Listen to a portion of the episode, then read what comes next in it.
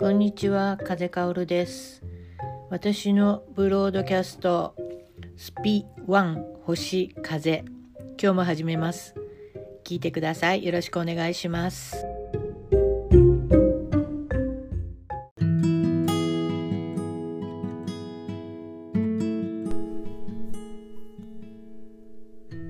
こんにちは、風香るです。えー今日は青春という詩を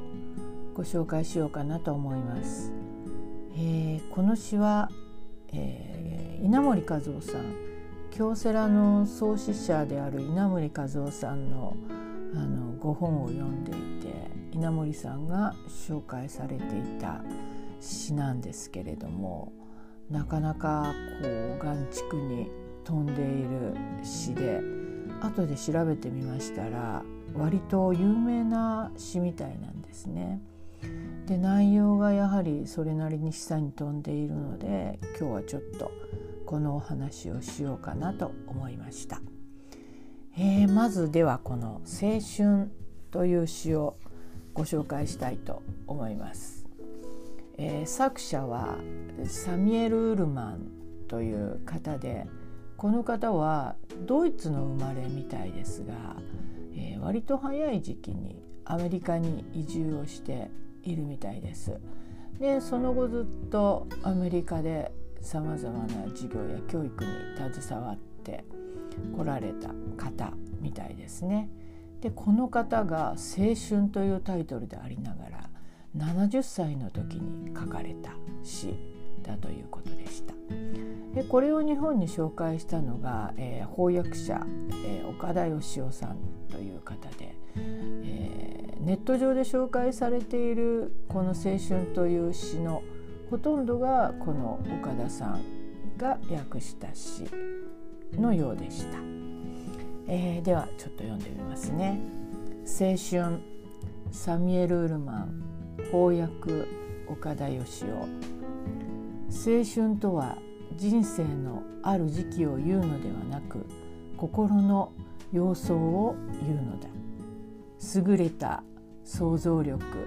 たくましき意志燃ゆる情熱強打を退ける勇猛心安易を振り捨てる冒険心こういう様相を青春というのだ。年を重ねただけで人は老いない。理想を失う時に初めて老いが来る。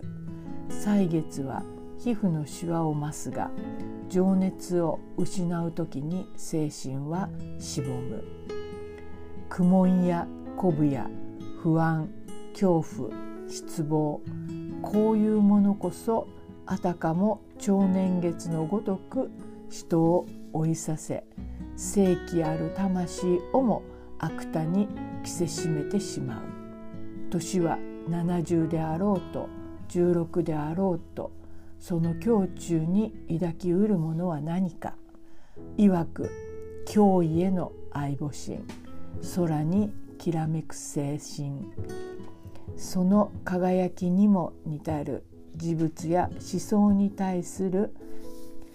金曜。ことに処する豪気な挑戦。小児のごとく求めてやまぬ探求心。人生への歓喜と興味。人は信念とともに若く疑惑とともに老ゆる。人は自信とともに若く恐怖とともに老ゆる。希望ある限り若く失望とともに老い朽ちる。大地より神より人より美と喜悦勇気と壮大そして威力の霊感を受ける限り人の若さは失われない。これらの霊感が絶え悲嘆の白雪が人の心の奥までも覆い尽くし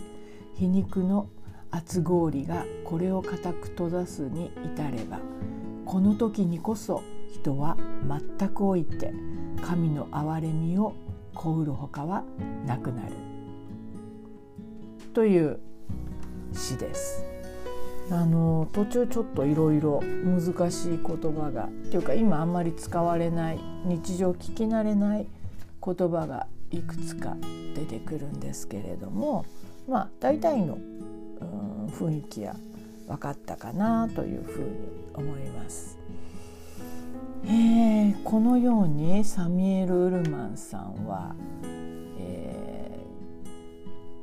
ー、青春っていうのはいわゆるティーンエイジャーの時を示すのではなくて、えー、心の様相を示すんだっていうふうに言ってるんですね。まあ、この言葉を聞くと、まあ、時々言われている生涯現役っていう言葉もまあそうなのかなっていうふうに受け止められるような気がします。そして、えー、その老いる時っていうのをこのサミュエル・ウルマンさんは理想を失う時っていうふうに定義してるんですね。で彼が言うところの理想を持って何かに人生に立ち向かっていく姿勢っていうものを示す言葉が彼の詩によると優れた想像力たくましい意志燃ゆる情熱、えー、臆病を退ける勇猛心安易を振り捨てる冒険心。これらのことを理想に向かって立ち向かう姿勢っていうふうに定義づけているのかなって思います。あさっきあの私、えー、臆病を退ける勇猛心と言いましたが詩の中では「えー、強打」という熟語が使われています。強打という言葉が分からなかったので辞書を引いてみたら臆病という意味だったので、まあ、ここでは臆病を退ける勇猛心というふうに表現をしましたが実は強打ですね。でこれを聞いていてああなるほどなと思ったことは、えーと、私も常々人というのは年を重ねていくごとにどんどん守りの姿勢が増えていくなっていうふうに思っていました。うんそうですねあの顕著な例としては人との関係性の中でやっぱり臆病にどんどんなっていくと思うんですね。まあ、これは例えばその職場での人間関係であるとか、まあ、恋愛関係であるとかそういうものも含んだ人との関係性ですよね。でなぜ臆病になっていくかっていう理由はまあすごくざっくり言うならば、まあ、嫌われたくないであるとか、うん、和を乱したくないっていうことなのかなっていうふうに思うんですけどこれこういうふうにこう思っていくとぱりこう自分を抑えていくことになつながっていくかなって感じます。うんでもこの本来は例えばあの言いたいことがあったりこうなんて言うんですよそれには本当は賛成できない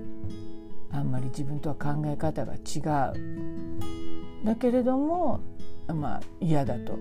言いたいそういうことがあったとしても自分を抑えていくためにそれってあの消えるわけでそういう自分の本来の気持ちっていうのは消えるわけではなくて心の心の奥底にくすぶっていたりまあ泥のように溜まっていったりするんですよね。それっていうのはもう年を追うごとにどんどんどんどん溜まっていくんですけど、えー、一方年を追うごとにどんどんどんどん守りの姿勢も強くなっていって悪循環が起こってくるのかなっていうふうに思います。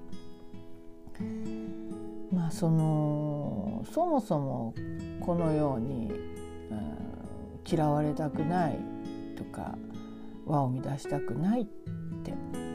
思うような人っていうのは、まあ、気が弱いといえばそうなのかもしれないんですけどでもそういう言葉ではなくてどちらかというと繊細であるとか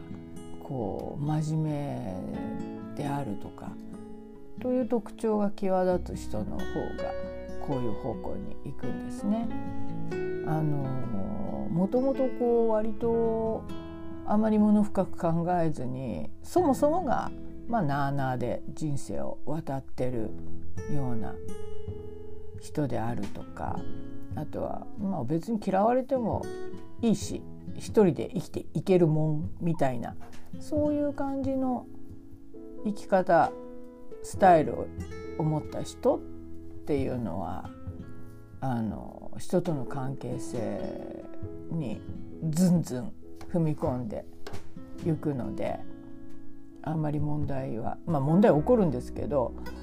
今ここで取り上げるような問題はないかなっていうふうに思うんですね。だから、えっと、サミュエル・ウーマンさんの詩から考えると青春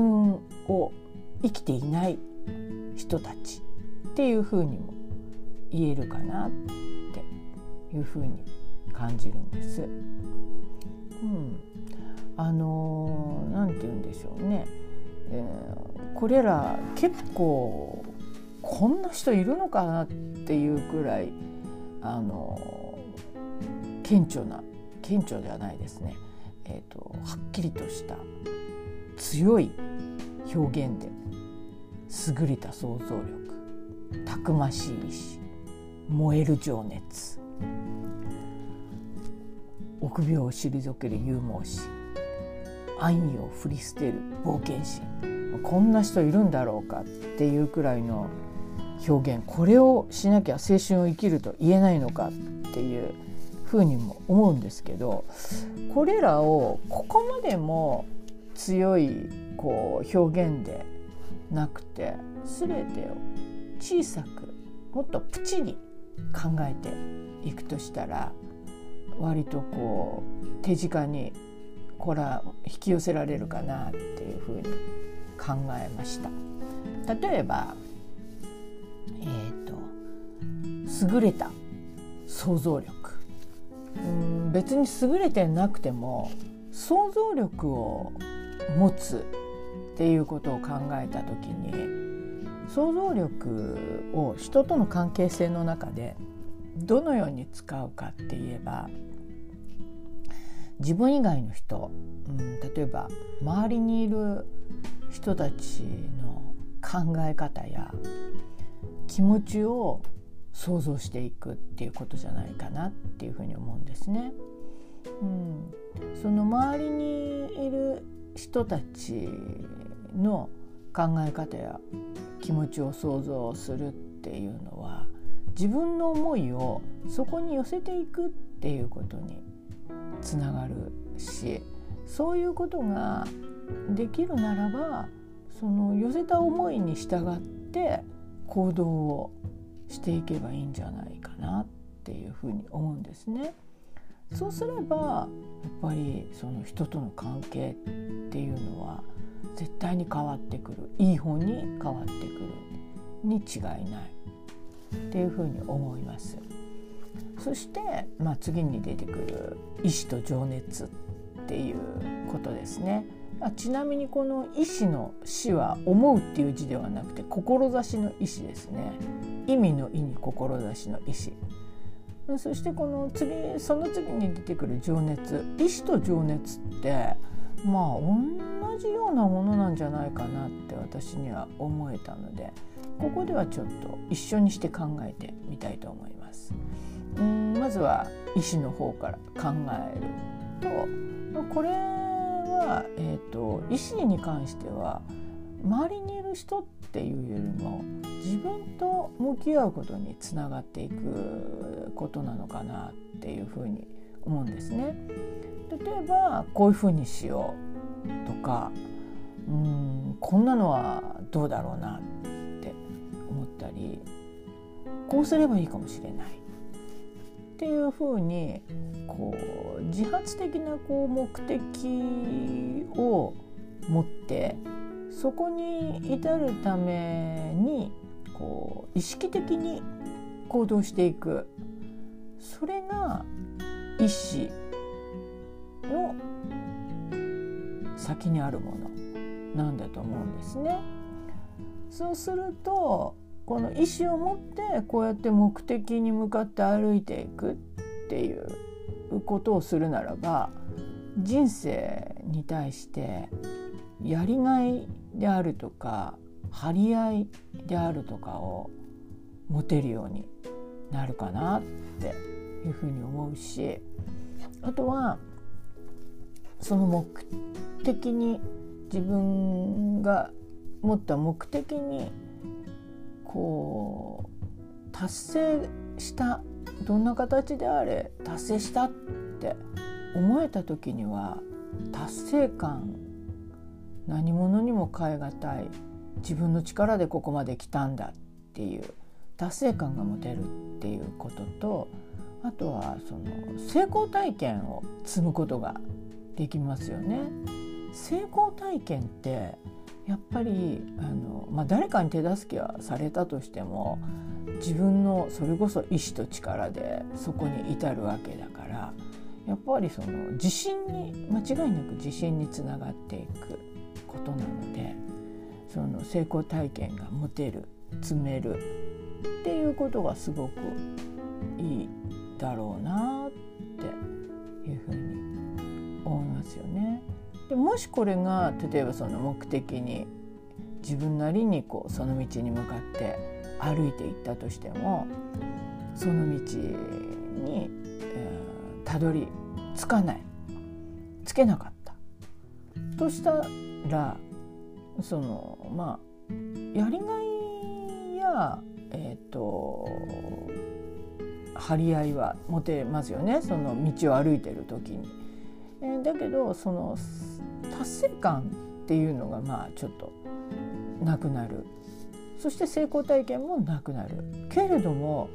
うん、人生の経験間違いなく人生の経験になっていくわけでそれはやっぱり何にもか何事にも代え難い。一つの大きな経験っていうふうにあの蓄積できることですよね。そしてもしそこの目標に、まあ、再チャレンジをするっていうふうにしていくのか。あるいはこう立ち止まり振り返り考え直すことにするんであるならばそこでその先ほどは人のために使ったけれども今度は自分のために使う想像力を発揮していくことになるかなっていうふうに思うんですね。でまあ今話したのは意思に関する話なんですけどこの情熱っていうものはこの意志の根底にあるものが情熱なんじゃないかなっていうふうに私には思いました。やっぱり頑張って目標に向かって目的に向かって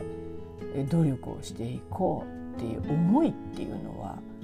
やっぱり情熱ありきなんじゃないかと思うんですね。なので意志と情熱っていうものを一括りにして考えてみましたそして次に来る勇猛心ですね。勇敢な武々しい心。勇猛心これもまた考えた時に思うのは、えー、自分に向き合うことこれも自分に向き合うことにつながるんじゃないかなって思いました。さその先ほどお話しした意志や情熱に加える形での有毛心なのかなっていうふうに思うんですね。あの臆病な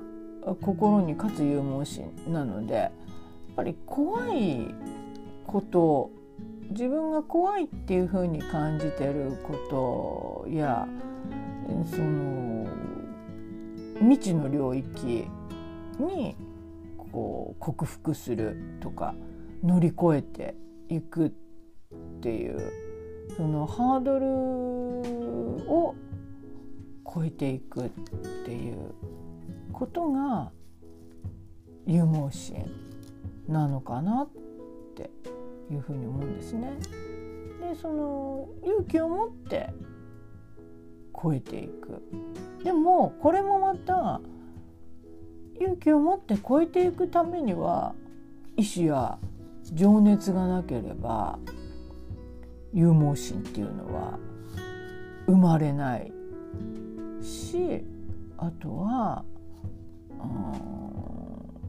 自分を信じる心っていうものを持たないと意志と情熱と有毛心にもつながっていかない。かなっていうふうに思うんですね。なので有毛心もまた意志と情熱ありきで芽生えるものなんじゃないかなっていうふうに思うしまあこれを意志と情熱を持って有毛心何かに立ち向かって大きな壁や未知の世界の領域に踏み込むことを踏み出していくっていうことってすごく勇気がいることだし怖いけれどもでも自分を信じる心っていうものが何よりも大切になる行動かなっていうふうに思うし自分を信じる心を持った大きな経験につながっていくんじゃないかなっていうふうに思いますね。そして冒険心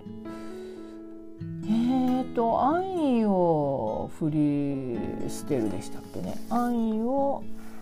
えー、振り捨てる冒険心ってあの冒険心っていう言葉を聞いた時には好奇心と同義語かなっていうふうに思ったんですけどその頭に「安易を振り捨てる」って書いてあるということはそのあえて困難な道を選ぶ冒険心なのかなっていうふうに思いましたね。ということはこれもまたあのあえて困難な道を選ぶっていうならば今ちょっと前にお話しした有毛心ありき有毛心ありきの冒険心っていうことにつながるのかなっていうふうに思いますよね。でそうするとこのサミュエル・ウルマンさんが語っている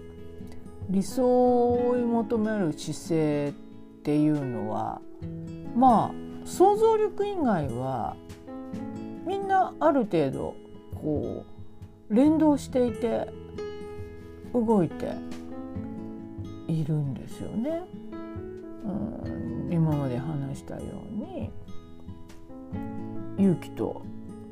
情熱っていうのを持った上での有毛心が生まれ勇気と情熱を持った有毛心を持った上で冒険心に至るっていうもうこれは完全に連続技なのかなっていうふうに思いますよね。うんだからまあその何て言うんでしょうね自分の心の様相が青春だっていうことの意味って結局こういうことなんですよ。自分で自分の意思で自分の生き方を決めていくそして自分と向き合っていく中で困難な道をあえて選ぶ勇気を持つことで自分に対する達成感であるとか自信であるとかあとは経験そういうものを詰めていく。でそういうことこそが人が生きていく上で幸せを感じていく道であるっていうふうに。でそうした気持ちがなくなってしまうと老いてしまう老いてしまうっていうことは人生に対する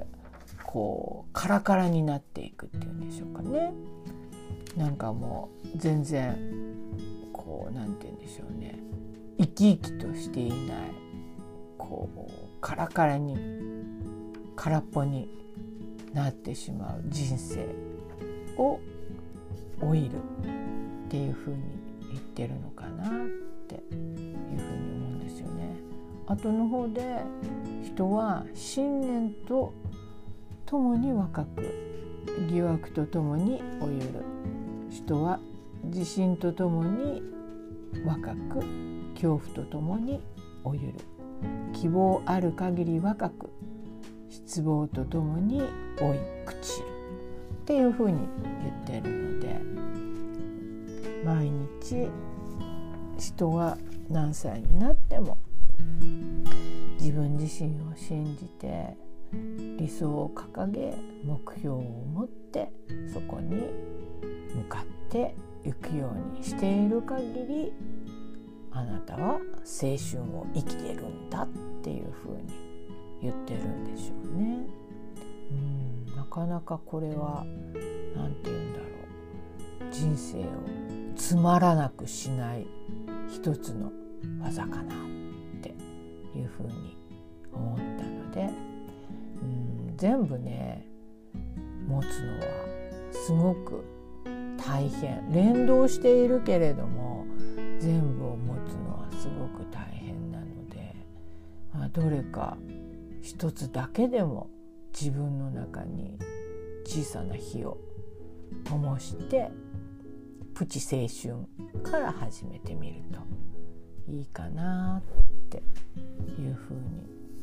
思いましたね。うん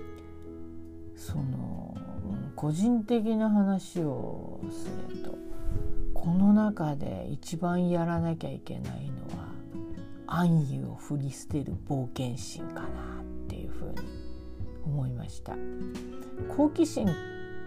だとするならば結構ある方だと思うんですけど安易を振り捨てるは私にとってハードルが高いですね。やっぱりどうしてもこう安易で楽な道をすぐに何かをしようと思った時に考えてしまうのでうん困難な道あえて困難な道へ行く。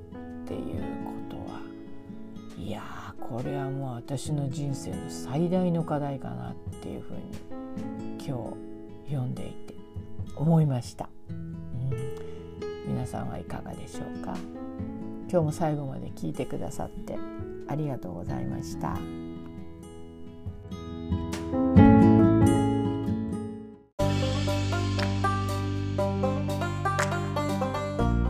今日も私の話を聞いてくださってありがとうございます。私の話があなたの心につながることができたなら、こんな嬉しいことはありません。